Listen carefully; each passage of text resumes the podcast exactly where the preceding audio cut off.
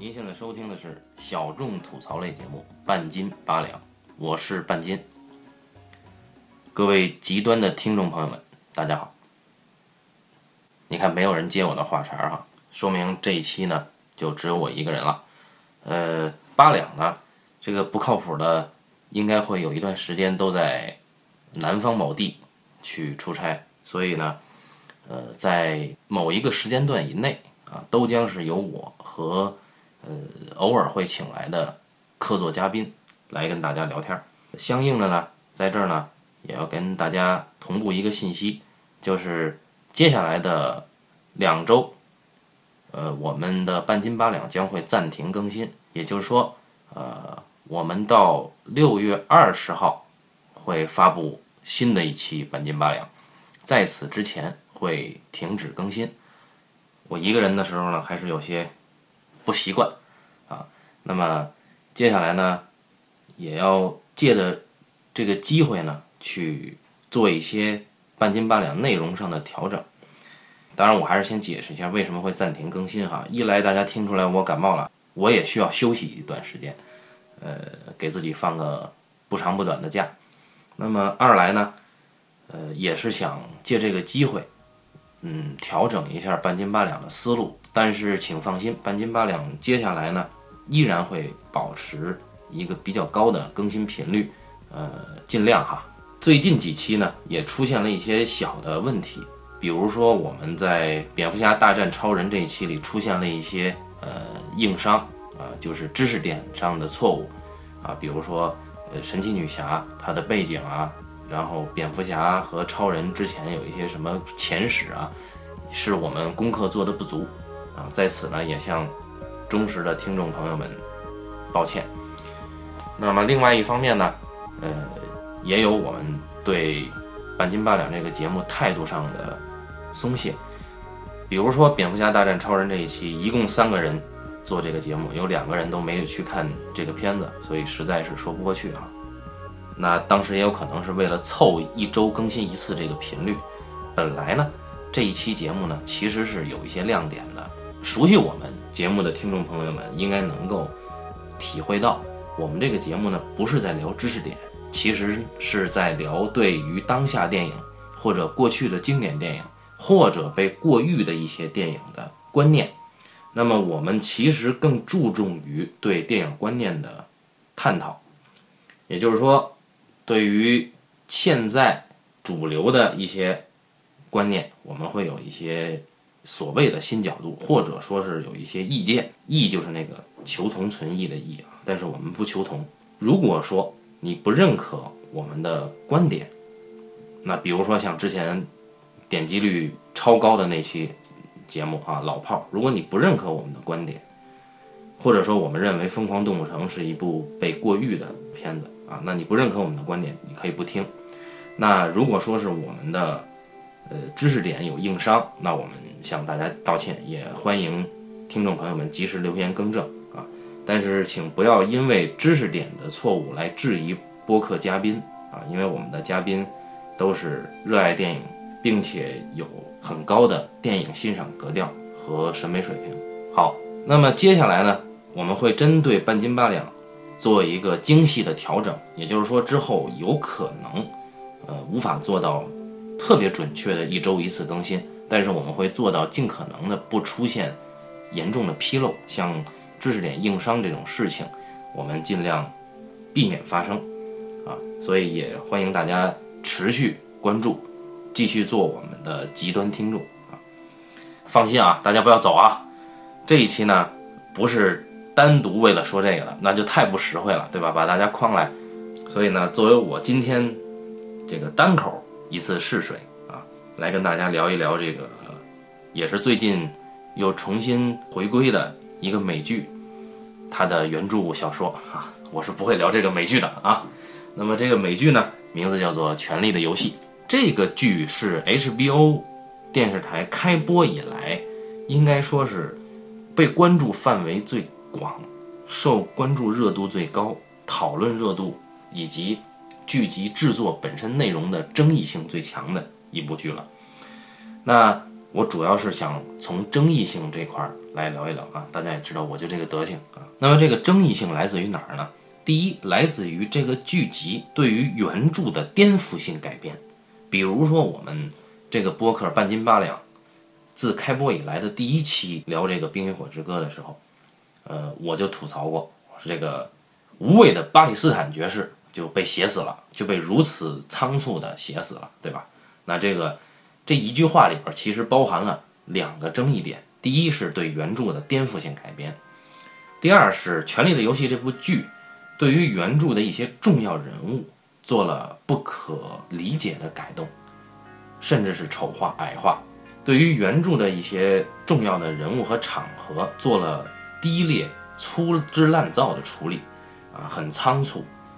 当然，我们也理解这是一个电视剧的产业，毕竟不能要求它像马丁一样做一个严肃文学的更新频率，对吧？《冰与火之歌》的第六卷又跳票了。抛去这个争议性，我半斤更多的关注的是《冰与火之歌》的原著。我都说了不聊美剧了哈，但是我们还是要从美剧切入，因为在刚刚更新过的《权力的游戏》第六季第四集里面，我们看到有一个颠覆性的改动，就是铁群岛，大家知道啊啊叫 Greyjoy，格雷 Joy 家呢出事儿了。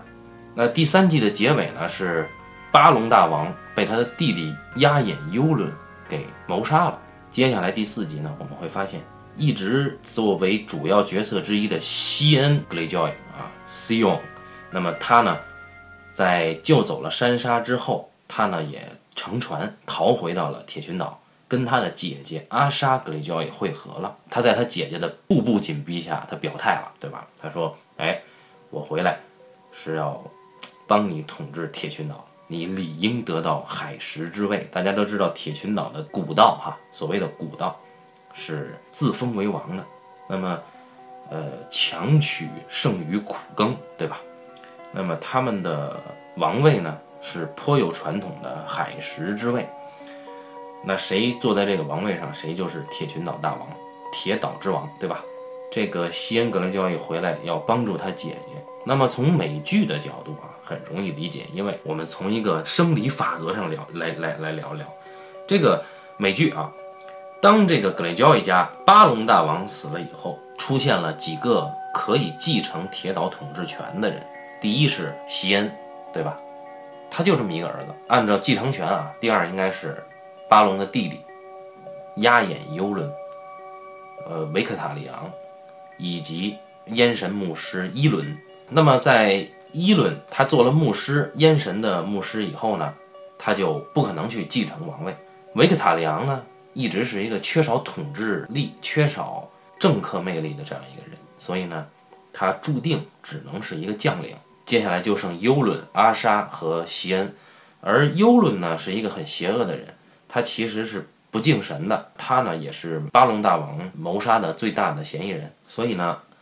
从正统的继承地位上来讲，就只剩阿莎和这个席恩，而大家都知道，生理上席恩他被拉姆斯雪诺，也就是被网友戏称为“小剥皮”的这个人给阉了。对你没听错，就是席恩格雷 joy，他已经失去了其作为男人的生理特征。铁群岛呢是一个非常残酷的环境，那么在继承这件事上，一贯强势的阿莎。既是有战略头脑又有战斗能力的阿莎，他一定是优于席恩的。而席恩回来，本身在被拉姆斯雪诺折磨了这么长时间之后，他已经丧失了统治力，所以他回来，他只能利用他的智谋去帮助姐姐，同时呢，他也赎罪，对吧？所以接下来呢，呃，这个改动是可以理解的。就算在原著里，席恩他也不太可能能够继承铁岛了。啊，这个人就基本上就是大势已去，啊，哎，说到这个成语哈，大势已去的“势”字，在古汉语里面，它有额外的意思，所以大势已去很符合席恩被阉割的这样一个境况啊。那么我为什么要挑这个铁岛格雷焦伊家族来聊呢？因为明明有这个网友留言提出想要听一听。说这个你聊过了狮子家，聊过了狼家，是不是该聊这个鹿家了？那我琢磨了半天，我这个陆家没得可聊啊。这陆家应该是目前最苦逼的一个贵族了。劳勃死了，兰里死了，史坦尼斯在剧里边死了，在原著里边呢，他注定他也活不了多久。他们家还剩谁呢？还剩一个席琳公主，就是史坦尼斯的女儿，还得了灰鳞病。那还剩谁呢？还剩劳勃的那堆私生子和私生女，其中有这个什么艾德瑞克风暴，对吧？还有一个叫什么什么石东的那个。才有一堆的私生女了，那这些人都不是主要角色，所以不太可能。呃，除了这个风暴以外，不太可能有人能够继承陆家。那这样一看，陆家就基本上是绝了的这种状态，或者半灭绝状态。所以这个呃，除了史坦尼斯这个人物角色之外呢，陆家实在是聊不起来啊。尤其也请体谅，现在我只有我半斤一个人，八两这个不靠谱的指不上了啊。呃，我说说说远了啊。那么我们回来来聊这个，为什么要说铁岛家族？细心的朋友会发现，在《冰与火之歌》的原著里，铁岛家族他们家的人是各个家族里面出现的 P.O.V 角色最多的一个家族。之前也普及过 P.O.V 什么意思，这这今天就不说了哈。那么我们来数一数哈。铁岛家族第一个肯定是席恩，对吧？他在《魔龙的狂舞》里面经常变换 P.O.V 的名字，什么铁岛亲王啊，什么林东城，呃，亲王啊，什么臭老啊，等等等等哈，也象征着他命运的多舛哈，简直是第一苦逼啊。那么这是席恩，他是一个 P.O.V 了，很重要的角色，他这个直接关联着北境和铁岛之间的关系啊。第二个是谁呢？是席恩的姐姐阿莎。也是我在原著中最喜欢的女性角色之一啊，一个是阿莎啊，另一个先保密。阿莎她也是 P.O.V，尤其是在呃群鸦的盛宴里面，他的视角能够带出整个铁岛家族的政变之后一系列的这些悬念，以及接下来这个女人，呃，包括在魔龙的狂舞里面，她成了史坦尼斯在北京大军里的俘虏，对吧？这是第二个 P.O.V，那么这个家族还有一个 P.O.V 是谁呢？是叫维克塔里昂。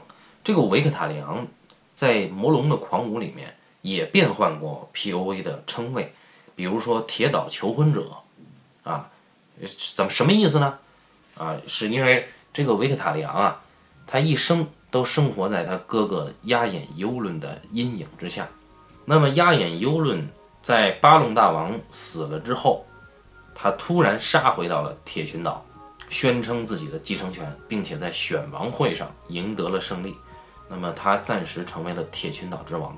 这个压眼幽伦，在他失踪的这长长的岁月中，啊，号称他曾经游历过全世界，洗劫过全世界。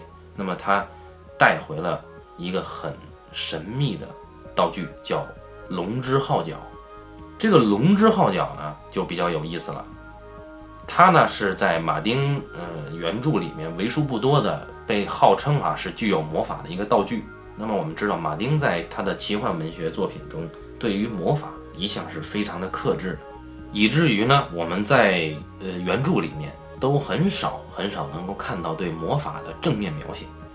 所以，呃，龙之号角是为数不多的一个有魔力的道具。那么和北境就是长城以北的那个野人他们挖出的那个巨人号角，也叫东之号角，可以并列为两大号角。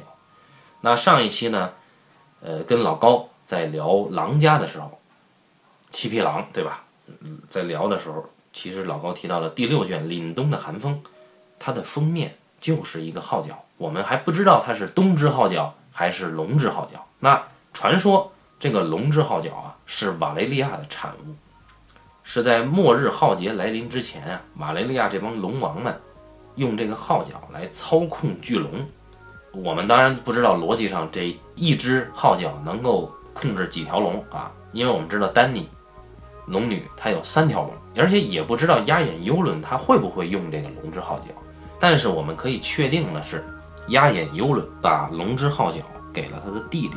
维克塔里昂·格雷焦伊让他的弟弟拿着这个号角，带着人到迷林去替他求亲，让这个维克塔利昂作为一个迎亲官去迎娶龙女王丹妮。于是这个维克塔利昂呢，他天生的服从者嘛，你在他的这个 P.O.V 里面也提到了，所以他就带着这个号角，带着他的舰队出发了。那么从维克塔利昂的视角里呢，我们就可以带出他从铁岛出发，游历到了瓦兰提斯，在经过各个岛屿，最后抵达迷林的海边，正好赶上了迷林的攻防战。哎，维克塔里昂带出的是这一片视角，也就是从海上这条路线带出了从铁岛到迷林的这根线。那么这个 P.O.V 视角，维克塔里昂也是。那还有哪个呢？铁岛家族还有第四个 P.O.V 视角，叫伊伦，他的外号叫湿发，对吧？湿的湿头发那个湿发。伊伦呢，原来呢是一个很粗俗的人，后来在一次海难之后，他彻底皈依了烟神。大家都知道铁岛是信烟神的啊。那么伊伦呢，就成为了这个呃铁岛上的烟神牧师，专门为铁岛的铁民去做洗礼的。他在铁民中享有极高的声望。通过伊伦的 P.O.V 视角，带出了铁岛的呃人生百态，带出了铁岛历史传统。所以伊伦是一个非常重要的 P.O.V。接下来呢，我们会发现，在这个选王会以后啊，伊伦失踪了。他在走之前，他扬言说：“压眼幽伦不敬神，我要号召全铁岛的各个群岛的人民起来推翻这个人。”啊，大意如此，伊伦就走了。那么接下来呢，很有可能伊伦会作为铁群岛的一个暗棋，对他会作为一个内应，直到这个我指的是原著哈，直到席恩和阿莎两个姐弟真正的杀回到铁岛来宣称选王会尤伦的继承权不合法的时候，伊伦才会站出来。那我说了这么多人名，大家肯定已经晕了哈。铁群岛格雷交易家族啊，海怪家族，海怪是他们的文章啊，铁岛家族。一共就出现了六个人在小说里面，其中有四个是 P.O.V 人物，可见原著作者马丁对铁岛家族的偏向啊。这个是我今天正发愁陆家没得聊的时候，突然想到了这一点。可能铁岛家族不是最多 P.O.V 的，P.O.V 的最多的是狼家，是吧？有人是不是是不是会提狼家？我们数数狼家有多少哈？奈德是一个，凯特琳是一个，但是凯特琳不算狼家的啊。凯特琳是半狼家的，那么还有谁呢？雪诺，琼恩·雪诺，呃，其实他也不是狼家的。那还有珊莎、艾丽亚、布兰，对吧？只有这六个。那么我们刨去半狼家的雪诺和凯特琳以外，发现只剩下布兰、艾丽亚、珊莎和奈德，对吧？好，那么奈德在第一卷已经挂掉了，那就还剩三个，所以。那至少铁岛的格雷交易家族、海怪家族，它目前为止是 P.O.V 最多的家族。当然，我们数数也没有什么意义啊。我们继续往下推进。大家发现没有？我一个人聊的时候，废话多了很多，也体谅我不容易哈，就凑合听吧。那么接下来呢，我们来简单梳理一下刚才这几个人物我提到的这些外国人名的人物关系啊。首先，我们都知道铁岛的前任的。岛主，对啊，岛主太土了，这是是什么桃花岛主啊？那个神龙岛岛主，三十六洞七十二岛，铁群岛大王，铁岛大王，他家的当家的是巴隆格雷焦伊。那么巴隆格雷交易，他一奶同胞有几个人呢？有巴隆、鸭眼尤伦、维克塔利昂、施法伊伦，还有一个小的时候就夭折的弟弟，哎，让伊伦终身抱憾的一个弟弟。玩手指舞切掉了手，感染而死的几个兄弟之间，巴隆大王是最狠的，其次就是这个施法伊伦，啊，这个人现在成了一个禁欲系的男神啊，不对，牧师。那么在这个原著里面有一句话形容这一家几兄弟的，他是这么说的：他说巴隆是个疯子，伊伦也是。而幽伦压眼幽伦比他俩更疯狂，你看出来了吧？铁岛一家子没有正常人。那么这样来看，这个在席恩的父辈里面，唯一正常的是维克塔利昂，而维克塔利昂呢是铁岛的舰队总司令，常年在外征战，现在又服从于幽伦，去苦逼兮兮的跑到半个世界以外去求婚啊。这个子一辈是谁呢？只有俩人，几对姐弟，一个是阿莎格雷焦伊和斯用席恩格雷焦伊。所以大家就明白了。那么接下来的铁岛主控权的争夺战将在两代人之间。那说回来，我们也也应该介绍一下这个铁群岛哈。那么铁群岛呢？据我们猜测哈，这个猜测不一定靠谱哦。据我们猜测，马丁的整个维斯特洛大陆的世界观，北境参考了北欧世界，北欧的习俗啊。你也会发现越往北还有巨人呐，这都是北欧神话里的元素哈。那么铁岛是哪儿呢？因为铁岛濒临北境，对吧？这个一海之隔嘛，很近。那按理说应该是参照维京去写的，维京人，维京海盗嘛。第一任铁群岛大王，这个应该是在《冰与火之歌的世界》这本书里面介绍《冰与火之歌的世界观的时候，我们会读到，传说中的第一任铁岛大王是被称为灰海王。啊，说这人呢，眼睛、胡子和头发全是灰的，而且呢，他娶的媳妇儿是这个美人鱼啊。说这个他们的孩子能在水面上行走啊，太神了。那么说他的王冠呢，是用浮木做的，漂浮的木头那个浮木做的啊。这个也就是铁岛选王大会上两样东西，一个叫海石之位，一个叫浮木王冠。呃，据说这个灰海王呢，他呢曾经打败了。肆虐在铁群岛海域的海龙纳加，啊，这是一条海龙，也有可能是巨鲸哈，不知道是什么。还用它的骨头建造了整个铁岛的大厅，就是它的王厅，用它的牙齿呢来装饰王座。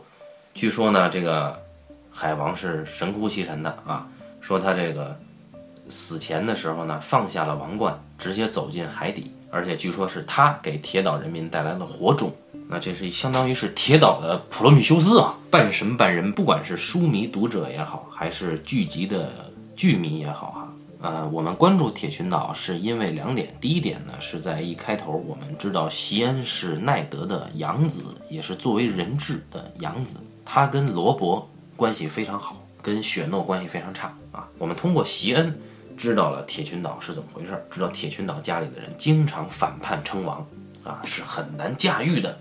而后呢，我们又在列王的纷争里面，啊，乃至于后两卷发现，这个西恩格雷交易，他的爸爸巴隆大王，在列王纷争时代又一次自立为王，并且呢，派他的女儿阿莎去突袭了北境，这个叫磐石海岸，我记得对吧？就劫掠了北境的海岸，甚至阿莎呢，好像还占领了。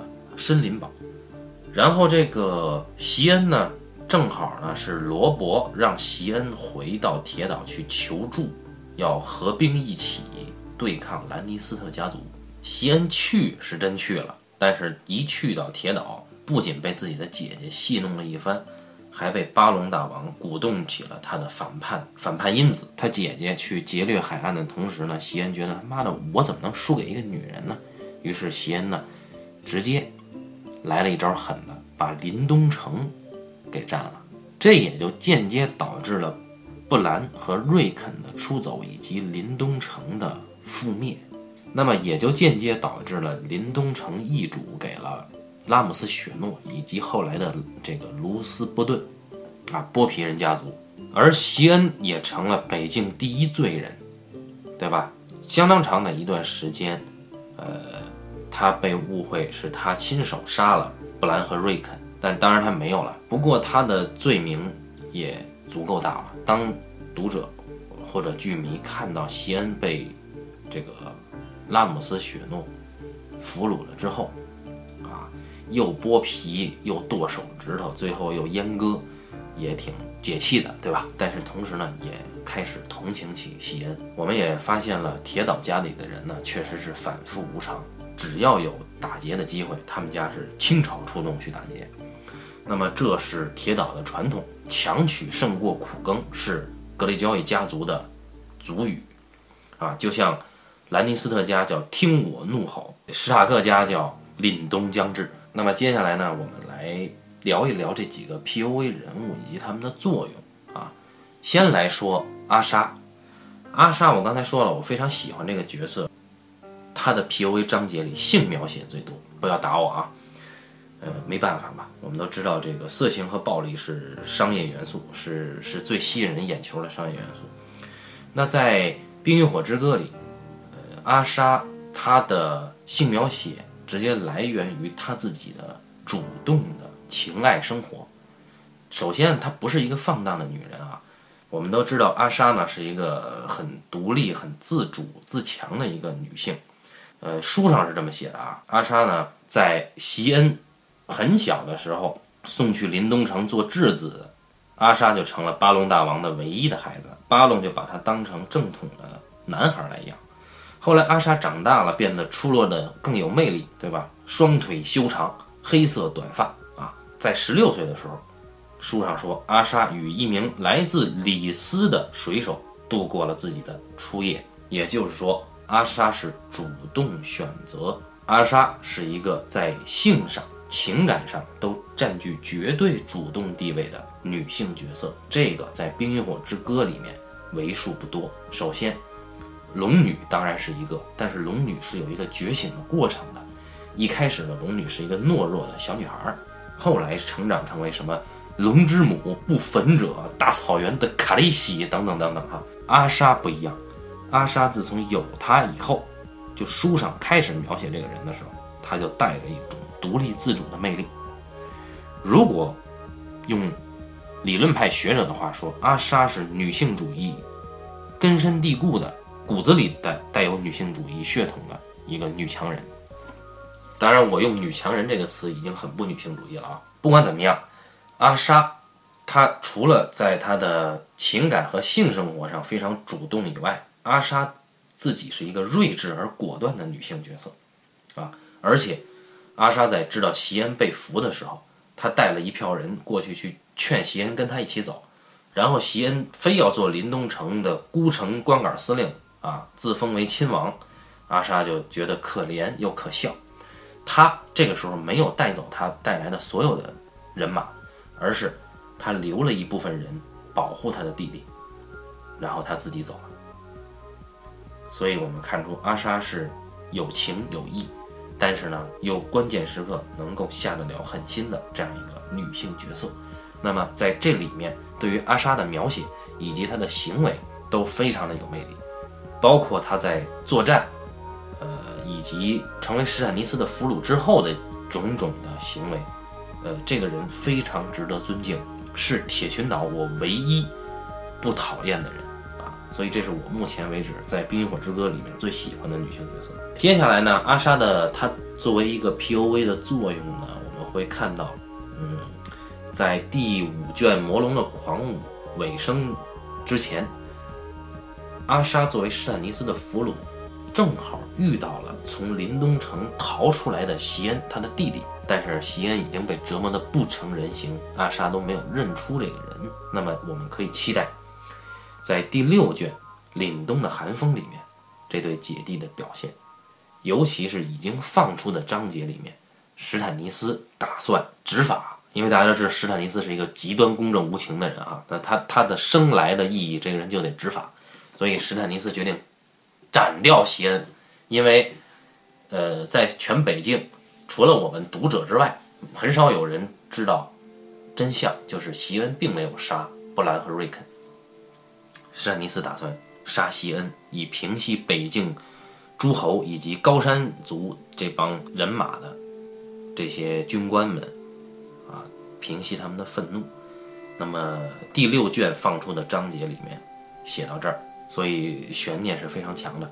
那么接下来阿莎她的作用一定是串联起北境和铁群岛。那么他接下来跟他的弟弟席恩。确实会像现在的剧集里演绎的那样联手。如果说没有人死的话啊，确实会联手杀回铁群岛，夺取海石之位。那么接下来，他会跟他的父亲巴龙以及他的弟弟席恩完全不同。我认为他一定会在春晓的梦想里面接受一个更合适于铁群铁群岛发展生存的政治妥协的道路啊。那具体是什么，我们拭目以待。那么。除了阿莎之外，我们接下来再聊一聊他的弟弟，跟他在第六卷重逢的弟弟席恩。席恩格雷交易呢是一个悲剧人物，因为这个人呢，他是一个自作聪明、自以为是、又骄傲又玩世不恭的一个男孩。他出来的时候就是一个嘴很贱的男孩，甚至为了出风头，他剑法好嘛，他在这个营救被绑架的布兰的时候。冒失的射出了一箭，被罗伯大骂一顿，啊，还伤害了他自己的自尊心。他认为啊，那后来，呃，他为了他的骄傲，甚至背叛了他一直最喜欢、最亲近的、视为兄弟的唯一的朋友罗伯。不仅如此，因为他的骄傲，他也洗劫了林东城，把他从小长大的这个城堡，把北京的核心一手摧毁。当然，他也为他的骄傲付出了惨痛代价。呃，皮被剥了不说，这个手指头也没了，再也射不了箭了啊。那他作为男人的，呃，生理特征也没了。同时呢，在心智上，我们知道拉姆斯雪诺是一个非常残酷。原著中，我认为有两个人是残酷到家的纯阴暗面的人物，一个是拉姆斯雪诺，一个是乔弗里。那乔弗里已经挂了。拉姆斯雪诺，我们接下来我要看他什么时候挂哈。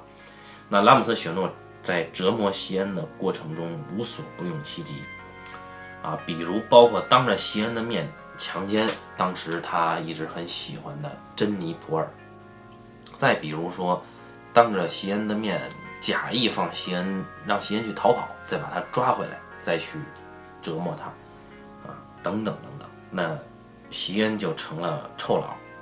不敢叫自己的名字，甚至都忘了自己。在当第五卷《魔龙的狂舞》，席恩几次出场，他的立场都不一样，所以他的 POV 角色不一样。有叫臭老的，有叫林东城亲王的啊，还有叫席恩的，对吧？那他什么时候真正回归本色呢？就是这个在心智上、在意志力上、在生理上都被摧残到家的这个人，他是通过。成为法师的布兰的召唤，寻回了自己那还剩的不多的一丝残留的本性。布兰通过林东城的心术召唤了席恩，他原谅宽恕了席恩。席恩虽然不知道这后面的事儿，也不知道布兰到底是怎么回事啊，但是呢，席恩彻底在心术面前忏悔了，而且帮助呃珍妮普尔。逃出了林东城，尽管他后来被俘了，但是他做了一件他真正能够成为男人的事情。尽管他这个时候已经不是男人了啊，席恩也经历了从男孩到骄傲的王子，再到阶下囚，再回到普通的男人的这样一个曲折历程。所以在席恩这个人物上，马丁琢磨非常的多啊，而席恩。接下来的事儿就都是赎罪了。那么我们会看到，他是真正串联起北京和铁岛的人物。因为接下来，席恩跟在施坦尼斯这边，我认为施坦尼斯不会轻易杀掉他啊，而且有阿莎在，所以接下来席恩如何在北京发挥他的作用，如何回到铁岛帮助阿莎夺取海神之位，都是一大看点。接下来我们再聊一聊。第五卷 P.O.V 的一个重要角色叫维克塔良，这个维克塔良呢，呃，是席恩的叔叔，巴隆大王的弟弟，啊，那么这个人骁勇善战，是一个海军的战略家，同时呢身先士卒。这个人很奇怪啊，他喜欢在海战，每次海战的时候，他穿的特别厚重的这个板甲。大家都知道，海战的时候最忌讳穿重铠甲。很简单嘛，你船翻了，你掉下去你就淹死了，你游不起来啊，对吧？他不一样，他每次都穿着，他觉得他淹不死，啊，善使一把大斧。那么在劫掠旧镇的时候，我记得是旧镇哈，呃，他的路线是他他从压眼幽论那儿领到了这个迎娶龙女的任务，拿着这个号角，带着自己的舰队，从旧镇一路下来，啊，先从旧镇。进行了打劫，在战斗的时候，他的手受伤了，那他感染了。很快，他发现这个手可能都没法要了。这个时候，在海上就已经都过了瓦兰提斯，他在海上打捞起了一个红袍僧。红袍僧大家知道是信仰这个光之神拉赫洛的这么一个祭司，叫做马奇罗。那么这个红袍僧马奇罗呢，是这个海难发生海难了。他本来是跟提利昂在一艘船上的，发生海难之后呢，他抱着一根桅杆一直撑着，啊，被这个人打捞。当然他知道永远肯定会有人救他，因为他能他在圣火中看到了他的未来啊。然后这个维克塔里昂救上了这个马奇罗以后，马奇罗用光之神的魔法治好了维克塔里昂的手。当然，维克塔里昂的手变成一只黑手还能用啊，至少没有性命之余，也不用切手了。那么同时呢，呃，这个马奇罗撺掇这个维克塔里昂把这个他原来船上的学士杀了，扔到海里献祭了，献给了光之神。所以接下来我们会看到马奇罗就成了维克塔里昂的高参，也不妨去想马奇罗是利用维克塔里昂接近龙女王，在第五卷。丹尼的 P.O.V 里面，丹尼曾经遇到了奎西，就是那个副影士奎西，就每次出现都很神秘哈，也不好好说话，总是给丹尼一些暗示，说苍白母马将即来，玻璃蜡烛被点燃，等等等等。后来还有说狮鹫跟狮子，太阳之子和戏子的龙皆莫信，哎，小心芳香的主管。这些预言一一应验啊！苍白母马是感染这个渊凯的一场瘟疫，已经到了弥林啊，瘟疫已经传播到了弥林。而太阳之子是昆汀马泰尔死了，给他无法给他带来命运的转折。这个狮子其实是提里昂，提里昂还没到，马上到，而剧里边已经他妈的到了啊，而还成了 advisor 啊，成了顾问。那么，接着就是戏子的龙和狮鹫，那指的是琼恩·克林顿和他名义上的外甥，号称是雷家的儿子，对吧？当然，呃，是假的，都是假的，对吧？都应验了，还差一个，指的是什么？芳香主管是怎么回事？这里面关于芳香主管这句预言到现在还没有接，有很多的猜测，其中一个就是马奇罗和提利昂一开始乘坐的那艘船。他合起来拼叫芳香的主管，这艘船覆灭了。那跟这艘船有关系的人是马奇罗，接下来马奇罗肯定会跟着维克塔里昂接触到丹尼，所以这个人有重大嫌疑。这个马奇罗他其实他一直有一个很强的动机去接近丹尼，具体目的是什么不知道啊。马奇罗应该是目前为止出现的拉赫洛祭司里面最强的。他的法力应该远胜于梅丽珊卓梅婆啊。说到维克塔里昂收了马奇罗以后，在魔龙的狂舞这一卷的卷末，维克塔里昂的舰队抵达了迷林，正好赶上迷林城的攻防战。那个时候，巴里斯坦率队出战，没死啊，没死。而马奇罗的海军毫无疑问将为弥林丹尼这边带来一支新生力量。但是我们接下来要看的是维克塔里昂。他带着那个龙之号角能起什么作用？他怎么吹呢？反正据马奇罗说，号称他可以预见未来。他说，吹这个号角的人将会性命堪忧。啊，原话说他在火焰中看到了丹尼利斯跟别人结婚的情景。维克塔里昂不以为然啊，当时的反应。而这个马奇罗就很有来头，他呢是拉赫洛神庙的红袍僧，他被这个至高的牧师本内罗派去协助指导丹尼利斯塔格利安，而他在火焰中的预言，就是他读取火焰的能力远胜于梅丽珊卓。啊，对，说到梅丽珊卓，我最不能忍的是现在这一卷里面，把梅丽珊卓摘掉那个宝石项链之后，变成了一个半死的。一个腐朽的老女人，这一点真的是一个奇观，但是这个设计很恶心啊。而马奇罗在跟提里昂之前同在一条船上的时候，马奇罗是跟提里昂说：“我看到了年迈和年轻的龙，真实和虚假的龙，光明和黑暗的龙。我还看见了你，小小的身材洒下长长的阴影，你在魔龙中。”怒吼，是不是遇见了提里昂将来会骑龙呢？不知道。说回到维克塔里昂，他向来忌惮他的哥哥幽伦。他说：“幽伦给你的礼物一定含有毒药，据说吹龙之号角的人会喷血而死。”哈，那不管是龙之号角还是迎娶丹尼利斯这件事儿，维克塔良自作聪明地认为他将要能够先一步取得丹尼利斯，占有丹尼利斯，这样的话他就有了龙女王，这不可能嘛？大家都知道这是注定的悲剧。那我觉得迎娶丹尼利斯本来这件事本身也是一个毒药。所以维克塔良注定一辈子是他哥哥压眼幽伦的棋子儿啊。马奇罗呢，当时还跟维克塔良说：“说我在火焰中看到了许多威胁丹尼利斯的存在，但是只能看到影子。其中一个最险恶的是什么呢？说是一个身形高大而扭曲的怪物，长着一只黑色的眼睛，十只长长的手臂，正在血海上航行。”那就不毫无疑问是压眼幽论吧？因为幽论的船是血红色的，幽论只有一只眼睛露在外面，是蓝色的。那幽论呢？他的家族的徽徽章是海怪十只手啊。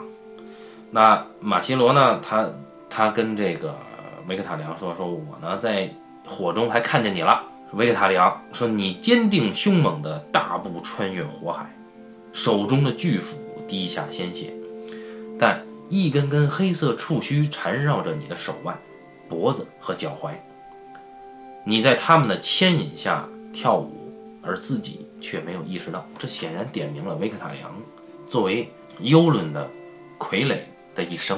那么接下来我们可以预见到的是，维克塔里昂将会成为龙女王的司令官啊，嗯，我估计是这样，搞不好会死，搞好了就是司令官，海军司令官。因为龙女王打到维斯特洛那边总是要有舰队的嘛，目前为止这个人是最合适的。接下来说最后一个 POV 人物施法伊伦啊，伊伦其实刚才我在介绍他的时候已经说了，他接下来他会继续成为一个反映铁岛百态民生的这样一个功能性的人物，同时呢，他也将成为内应。当阿沙和席恩杀回铁岛的时候，哎，他会站出来，因为前面已经交代过施法伊。伦在铁岛的百姓中最具声望啊，相当于神的代言，燕神的代言。所以，接下来伊伦倾向于谁，谁就真的能是海石之位的主人。那么，我们再说一个额外的人物——幽伦格雷焦压眼幽伦，他是巴隆最大的弟弟，他的船呢叫做宁静号。为什么叫宁静号？因为他把手下所有船员的舌头全给拔了。那他的文章非常邪恶，是两只乌鸦撑起一顶黑色的铁罐，而下面是一只黑色瞳孔、红色眼睛。这个人是个独眼独眼龙啊，就相貌英俊，经常喝这个夜影之水。大家知道，原来丹尼在这个奎尔斯的时候曾经见过，都喝夜影之水，蓝色的，所以舌头也是蓝的，嘴唇是蓝的啊。据席恩回忆说：“这压眼游轮另一只眼睛，就是这个眼罩底下那只眼睛，是闪烁着恶意的黑眼睛啊！这个人生性狡猾，而且战略非常厉害啊！他到了选王会的时候，一举就笼络了人心，同时呢，还分化各个固有势力啊，成功的取得了海石之位，并且在铁岛上掌握了主动权。”那么，幽伦声称呢，他被巴隆放逐走了以后呢，他的船航遍已知的世界各个角落，包括废墟瓦雷利亚。大家知道，瓦雷利亚是没有人敢去的，因为那个地方是受诅咒的，被龙焰彻底毁灭。包括现在依然还冒着黑烟的废墟，而在瓦雷利亚里面，传说是有这个魔鬼出没的。这个词很有意思，就是。在这里面没有妖怪，但我们知道有什么异鬼呀，有什么尸鬼呀，等等等等。但是我们没有听过魔鬼。而在原作中，他对瓦雷利亚这个世界现有世界的描述说，里面有魔鬼出没啊。鸭眼说自己曾经拥有过一枚龙蛋，但是一次心情不好的时候，还把它扔进大海，这就不知道是真是假哈。关于鸭眼，有一些。猜测这个猜测啊，有人说啊，压眼用这个龙蛋雇了无面者去刺杀他的哥哥巴隆格里交易。当然，这个事儿未经证实啊，因为谁神经病会把这个龙蛋扔海里，对吧？那么我们再来聊一聊另外一种猜测。资深的读者啊，他喜欢开脑洞，他怎么开的脑洞呢？他说：“哎，说这幽轮啊，不是真幽轮，真幽轮早在之前航海历险的时候就死了。现在的这个幽轮啊，是这个奎尔斯丹尼烧了这个男仆庙，剩下的那个男仆，他易容成幽轮回来来找丹尼的麻烦的。”这个说法简直是无稽之谈啊！说回到幽轮，这个人是我认为目前为止最神秘的一个道具式的人物。为什么是道具式的人物呢？其实他提供的真正的作用就两个：一，龙之号角；二，他把铁岛洗了一次牌。所以这个人物本身并没有什么实质意义啊，就只是一个功能。而这个人作为功能人物，他的过分出彩了，就是这个人的传奇性极大，所以就目前为止充满了神秘的魅力啊。那么说到开脑洞这件事儿，目前因为我一直在关注了有一个公众号叫黑城堡，黑城堡是不定期的更新一些关于原著的和剧集的一些分析，其中有过一篇文章，作者呢是《冰与火之歌》前几卷的译者之一。这个作者分析啊，说这个骑龙的三个人，大家原来都认为是丹尼，毫无疑问，琼恩·雪诺和提里昂。那么他觉得琼恩·雪诺死透透了，接下来骑龙的呢，有可能是丹尼、提里昂和西林公主，也就是得了灰鳞病的史坦尼斯的女儿。哎，这个人脑洞开的真叫大啊！我先不说西林公主能不能骑啊，他的理由是西林公主有灰鳞病，有灰鳞病就跟龙有关啊。然后这个人的逻辑错乱到什么程度呢？他说：“哎，呃，雪诺他一定是死了。”他说雪诺的死其实是一个很高超的写法。他说雪诺死了以后复活是成为一个躯壳存在的，再往后这个人就没有意义了，就还是会死掉，死透透的意思是。他觉得这个写法其实还挺高明的。我觉得这是 bullshit。就这么这么分析的人，就他也配叫做译者，他也配译这本书。显然他不懂创作规律，因为马丁在全书里面唯一倾注了最大主角光环的人不是丹尼，而是琼恩·雪诺，因为他的身世实在是太惨了，他才是预言中的王子。如果说这个预言中的王子在前五卷他的身世都没有揭开的时候，第六卷刚一揭开他就死了，死透透了吗？那马丁不是白写了吗？所以我就完全不理解这个人脑洞开在哪。现在很多网上有一些言论，大家都不要随便去相信，尤其是自以为有一些占有的资料比较多呀，或者资历比较深的这些人啊，呃，容易误导大家。大家当个乐儿看看就完了，好吧？那当然，今天我一个人说这么多呢，现在也觉得有点贫了。我还是那句话，接下来的半斤八两呢，不见得会求量，但是呢，一定会尽量保证质。所以也。希望极端听众朋友们继续支持我们。那我们应该是六月二十号会更新，所以大家下次见面的时候是六月二十号。那感谢大家收听这一期的半斤八两，咱们下期再见。